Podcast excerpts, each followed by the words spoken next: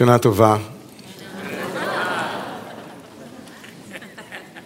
This high holiday sermon is brought to you by the Gregorian calendar. Thank you. We finished the book of Genesis, we finished Breshit. And for 12 weeks during the book of Breshit, we discussed fundamental principles of leadership, of, of life. I mean, what's the Torah other than Eitz Chaim? It's a tree of life, right? Which is another way of saying, as the Zohar says, Itin Tavin, good Eitzah, Eitzah Tova.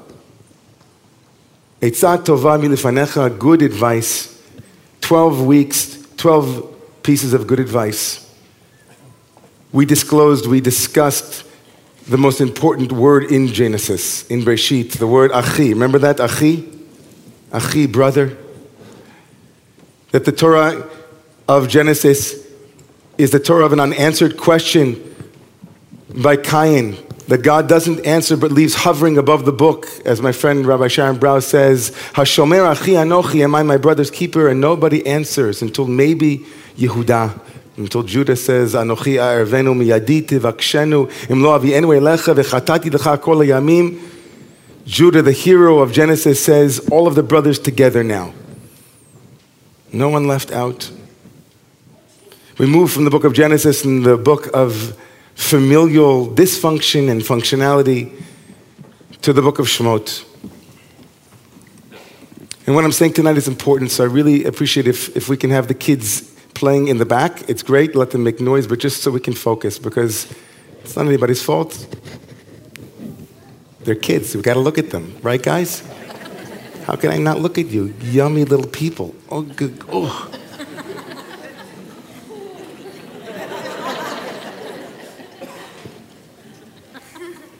I have a vision of like, you know, the kid catcher from, you know, Chitty Chitty Bang Bang. Come here, little kitties.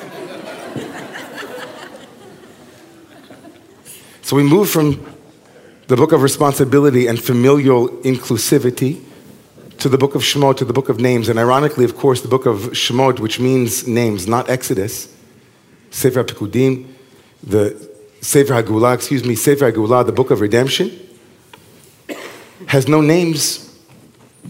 The book of Shemot, the book of names, begins with no names. The fertility, the fecundity, the procreativity of the Jewish people is alluded to. Vayifritzu, vayirbu, vayatzmu, b'ma'od ma'od, vatimalei artosam. There are thousands of them, says the Midrash. Each woman gave birth to 600,000 babies. What an image that is, huh?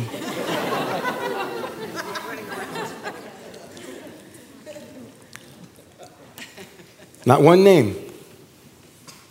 And then the most amazing moment in, in the book, maybe, there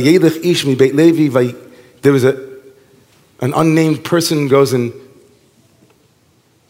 and connects and lies with, a, with an unnamed woman, and they have a child, and this child becomes, of course, the one who is unnamed until he is found and named by his adopted mother. This whole amazing story of the savior of the Jewish people called Moshe, whose name literally Moshe is the letters Hashem, the name.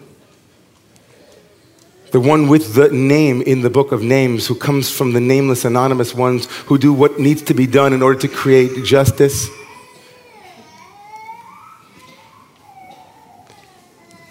Thank you, Abe.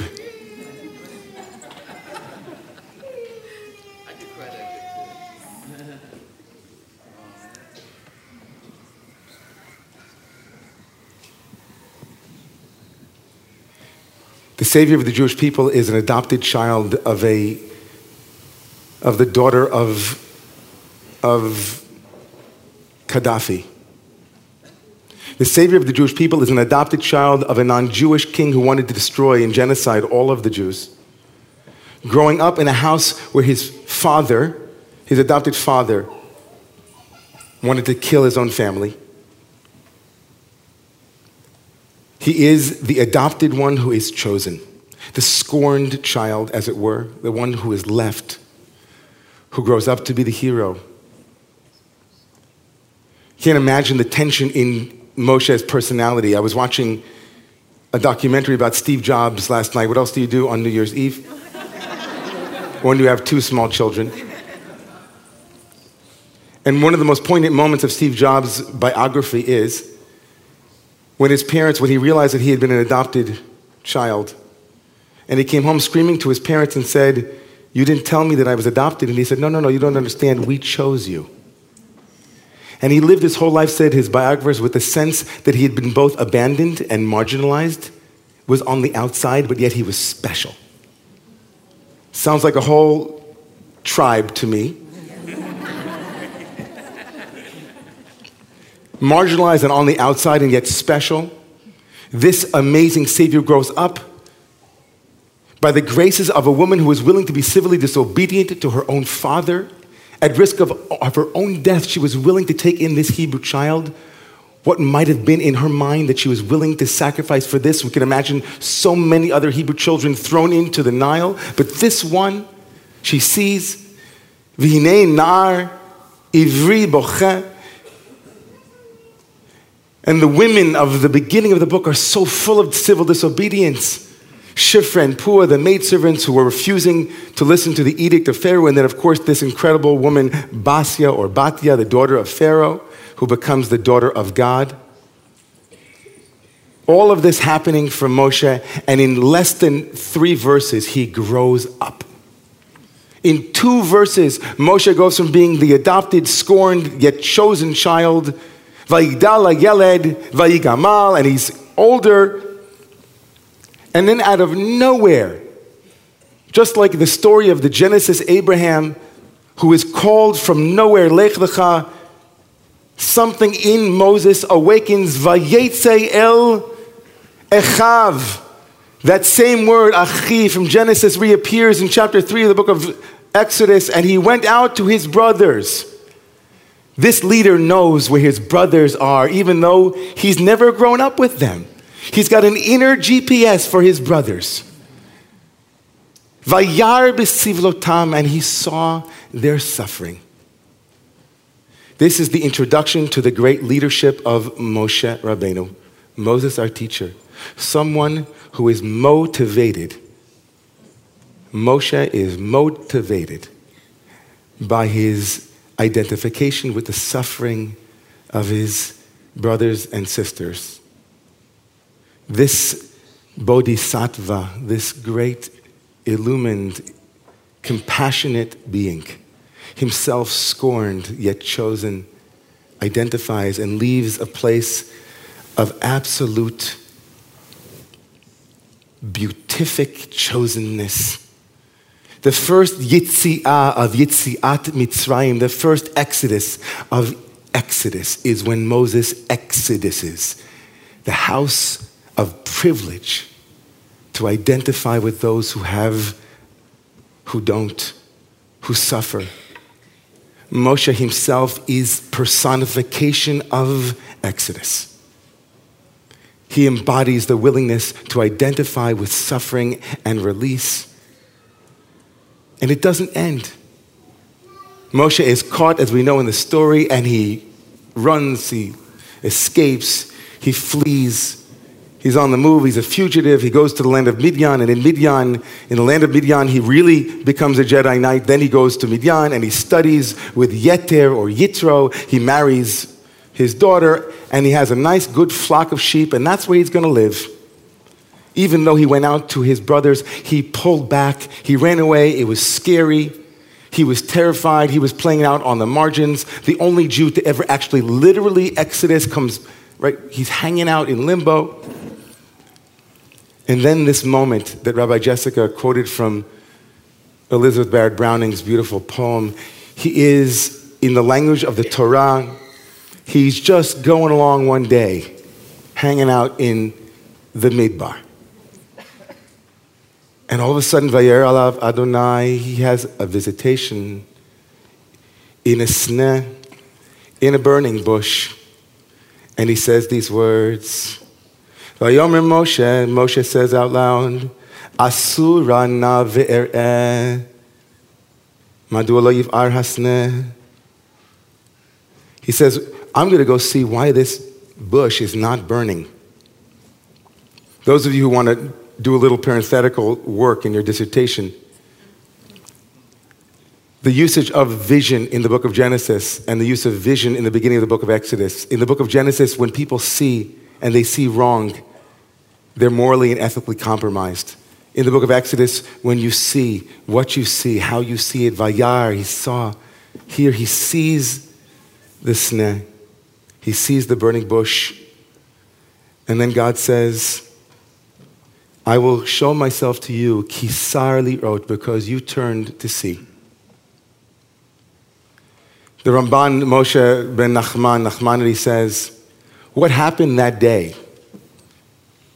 It's clear from the text that that burning bush was there 24 7 for many decades. Moshe must have walked along that street maybe a thousand times. He must have gone to that restaurant maybe 2,500 times. There must have been other Moseses, Davids, Avis, Karens. There should have been many people who stopped to look at this incredibly profound phenomena of a burning bush that would not be consumed. There must have been thousands. They could have set up a whole tourist attraction. They could have sold tickets to this burning bush. You see, here's a burning bush, it won't burn. We'll come for New Year's. Says the Ramban, no, Moshe was unique. Moshe, because Moshe had knew what it was to leave privilege. He knew what it was to be distracted by what didn't make sense to him. And so it was alive in him. And he said, Oh, no, no, Asura area, this doesn't make sense to me. A great attribute of a leader is that something, something that bothers them, it hovers. They can't sleep, it, it can't make sense of it. And then God says to him, Stand there, shal na'alecha me'al raglecha. Take off your shoes, for the, the land you're standing in is holy ground. You're standing in this holy ground. It's all of one piece, says the Kedushas Levi. The Berditcher Rebbe says it's all one piece. The way of the bodhisattvas, of the human beings who aspire to evolve in consciousness, is that they are willing to acknowledge that deep spiritual work is being able to notice what was always there right before our eyes. That which we habituate ourselves not to see, not to look at, not to be distracted by, not to be taken off our path for. They stand in ground that was always there and acknowledge here in this bush there is a burning phenomena. And leaders, each and every one of us, are called upon by the Torah, says the Berditchever, to live with hearts and eyes that notice what is before us, that are awake to the miracle of the present moment. Leadership is tough. I had an experience this week that I alluded to last weekend that reminded me of how tough it is to be one who steps out of a place of privilege and out of a place where the habitual had blinded me to what was before me. Last Friday evening, I spoke in cryptic terms about a, an individual who was once a modern Orthodox rabbi who had gone off the way, as it were. He'd always really gone off the way. He was a severely psychologically damaged individual. His name was Marc Gafni. Marc appeared in the New York Times last Saturday morning. And this week, I began a petition, which was signed and now is signed by almost 2,000 individuals, in order to awaken us to the dangers of this individual's teachings, this individual's way in the world. But I had known about him for 11 years. And every time I thought to myself, you know, I'm going to speak out about this guy, I got scared. And you can imagine how scared some of his victims were. Men and women who had studied with him for 35 years, when they would be approached by a reporter or by a rabbi and asked, Will you speak out about your experience? They said, No, we can't. We want to go on with our lives. You see, he takes all of the energy out of your life. You wind up being on Facebook and on email. He wants to survive. That's his way. And so, in decade after decade, as this teacher made his way through the Jewish world and then eventually now into the New Age world, people didn't speak about what their experience was. And that gave him power. You see, he had emails about consensual adult relationships, emails that would maybe put people not in the best light, and people were afraid. God forbid I should be known as someone who was seduced by this person. And the reality is that a burning bush was there. It was a phenomenon that needed to be seen. And habituation, fear, all of it held us in check. And so this week, a lot of very courageous people spoke up. This week, a lot of very holy people, a lot of holy people said, Vayetse el achenu achiotenu. We're going to go out of our little privileged place and we're going to stand up for our brothers and our sisters, mostly, who have been wounded. That's leadership. Leadership is, it's not comfortable, but I have to do it. Leadership is, I can't remain aloof when others are suffering. And all of us are leaders. All of us. Not me standing here, and not rabbis, and not priests, and not imams, and not presidents. All of us can do the things that are difficult because we each have a little mo in us. So, in the end, how do we know if our motivation is the right motivation? How do you know if you're acting for the sake of the holy, for the holy ground that you stand on? If you are motivated by suffering, if your motivation is to alleviate your own or others' suffering, then you're with Mo. Yeah, does that make sense? You're with Moshe every time you see a burning bush and you say, as Rashi says, the burning bush is God saying, even in suffering, I'm with you. Imo anochi b'tzara. Imo, imo, I'm with you. That's my motivation, to be emo, to be with you. So I want to bless each and every one of you here on the beginning of the book of freedom to be Moshe. Be like Mo. Be like Mo. If you feel it, if you connect with it, take a chance. Take a step out and towards the pain, towards the suffering. Trust your heart. And don't forget that if you had eyes to see, and all of us have eyes to see, the place we're standing in is holy ground.